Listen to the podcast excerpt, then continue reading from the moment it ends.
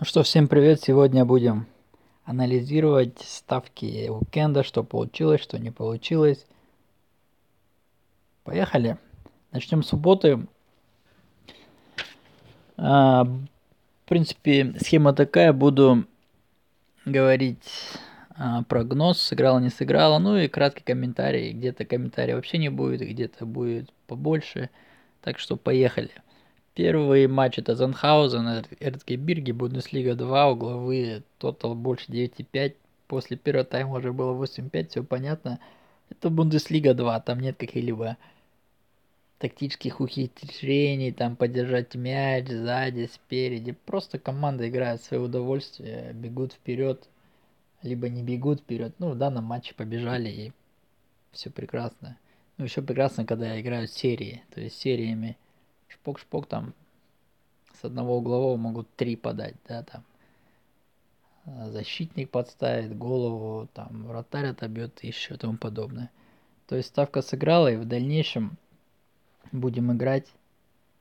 Как раз сейчас перерыв две недели, подобью статистику, выложу и будем и дальше следить. Матч Оренбург-Динамо, ставка больше одного на Оренбург сыграла. Динамо в кризисе, Оренбург в порядке. Тут много говорить не надо. Байер РБ, ставка 4-0 на Байер, э, на Лейпциг, счет 1-1. Лейпциг уже третий матч, проблемы с реализацией. Ну, моменты создаются, нападающие хорошие. Там есть Вернер, помощник его Кунья. Ну, в, деле, в дальнейшем будем также продолжать с ними играть. Я думаю, это закончится. Дальше матч Падеборн Майнс, угловые 10,5 больше. Вот на этом матче чуть больше остановлюсь.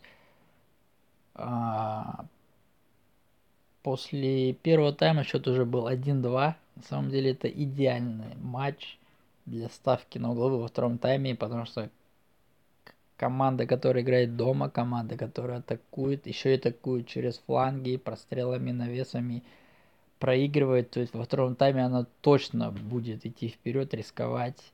А как еще будет идти вперед, рисковать, как не через фланги атаку, да, то есть, ну и этот матч пример, потому что в первом тайме было 4 углов, а во втором тайме, если я не ошибаюсь, они 13 угловых подали на двоих. То есть Падбер пошел вперед, открывался, Майнц контратаковал, абсолютно открытая игра, хорошая игра. Кто не смотрел, можете посмотреть просто ради своего удовольствия. Можете именно, именно второй тайм посмотреть. Ну и жалко, конечно, ба... Падебарн, потому что ну, был момент, пенальти не забили, еще были моменты. А, то есть с такой игрой команда, конечно, хорошая игра команды, но открытая, она играет смело и, скорее всего, очки-то отбирать, набирать надо, но, в принципе, соперник уровень соперников выше, чем в Бундеслиге 2, и, возможно, в конце сезона будет вылет или стыки, если не пойдут победы. Дальше Витас Утрехт 2-1. В пользу Витаса у нас была ставка на Тотал Утрехта полтора больше.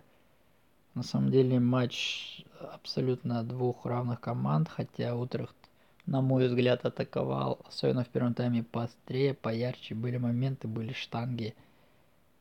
Вообще матч мог закончиться и 1-1, и 2-1, 2-2.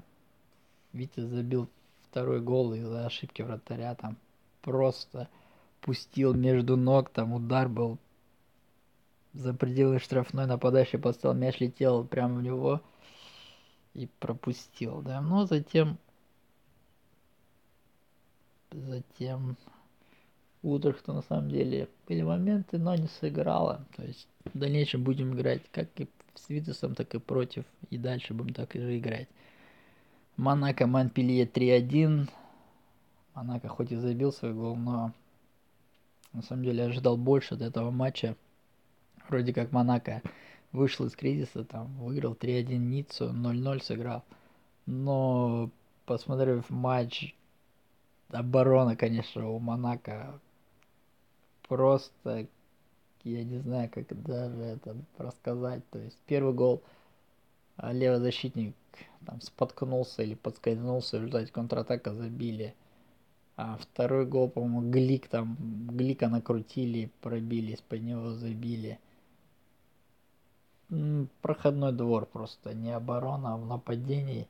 Ну, вначале что-то были моменты там. Фабрегас вывел Головина, Головин не забил. Угловые Головин подавал. Но, конечно, Монако хорошая команда для того, чтобы ставить на тотал больше. Так что а, возьмем на карандаш. Ну и последний матч игрового дня субботы это Джена Милан. У нас была ставка фора 0 на Джена, либо итоговый тотал первой команды больше одного. Вообще матч можно окрестить как нелепые ошибки вратарей. В первом тайме после штрафного, я не знаю, Пиперейны там засмотрелся, может, на девушку на трибунах или что, но мяч, ну, чуть в бок от него летел. Он пропустил во втором тайме просто с нулевого игра, с нулевого угла, то есть нападающий Милана забивает гол, потом с пенальти забивает гол. И в конце матча был назначен пенальти ворота Милана, все вот. То есть возврат поставки и плюс по тоталу, но Ласло Шо не бьет, а Рейна исправляется за свой ляп в первом тайме и 1-2. Ну, бывает. Бывает, и напомню вам свою систему. И вообще рекомендую вам ее. То есть ставим 3% от банка.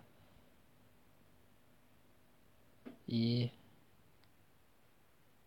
и ну, ждем. Ставка сыграла, сыграла, не сыграла. Не надо никаких банков, не надо никаких там догонов. Просто ставим также 3%. То есть на дистанции это даст результат вам. Точно вам говорю. Да, у вас не будет там каких-то там сверхвыигрышей одну неделю, зато и не будет сверхпроигрышей вторую неделю. То есть просто будете стабильно в каком-то небольшом плюсе либо небольшом минусе, но данная система поможет вам с анализом, поможет вам избежать вот этих нелепых ставок на эмоциях. Вообще идеально там поставить эти ставки там за час. Ну, вообще я рекомендую за полчаса, то есть вы видите состав, видите состав, вы уже можете, если вы следите, то знаете, кто как играет. То есть бывает такое, что перед матчем там кто-то получит травму, либо какие-то недомогания, может какой-нибудь основной игрок, который делает разницу, не выйти, например, да. Вот этот момент, в этот момент можно поменять ставку, либо не ставить, либо переменить свое мнение. А так вот поставили и сидите, смотрите футбол, делаете заметки, как дальше ставить. Ну, либо можете в лайве там как-то повлиять, да, например, видите, что вот как с Падеборном. То есть матче Падеборн Майнц можно было смело во втором тайме еще ставить ставку на тотал больше угловых. Вот и все. Сейчас конец. Вот это конец выпуска про субботу. Будем сейчас готовить выпуск про ставки воскресенья. Всем пока.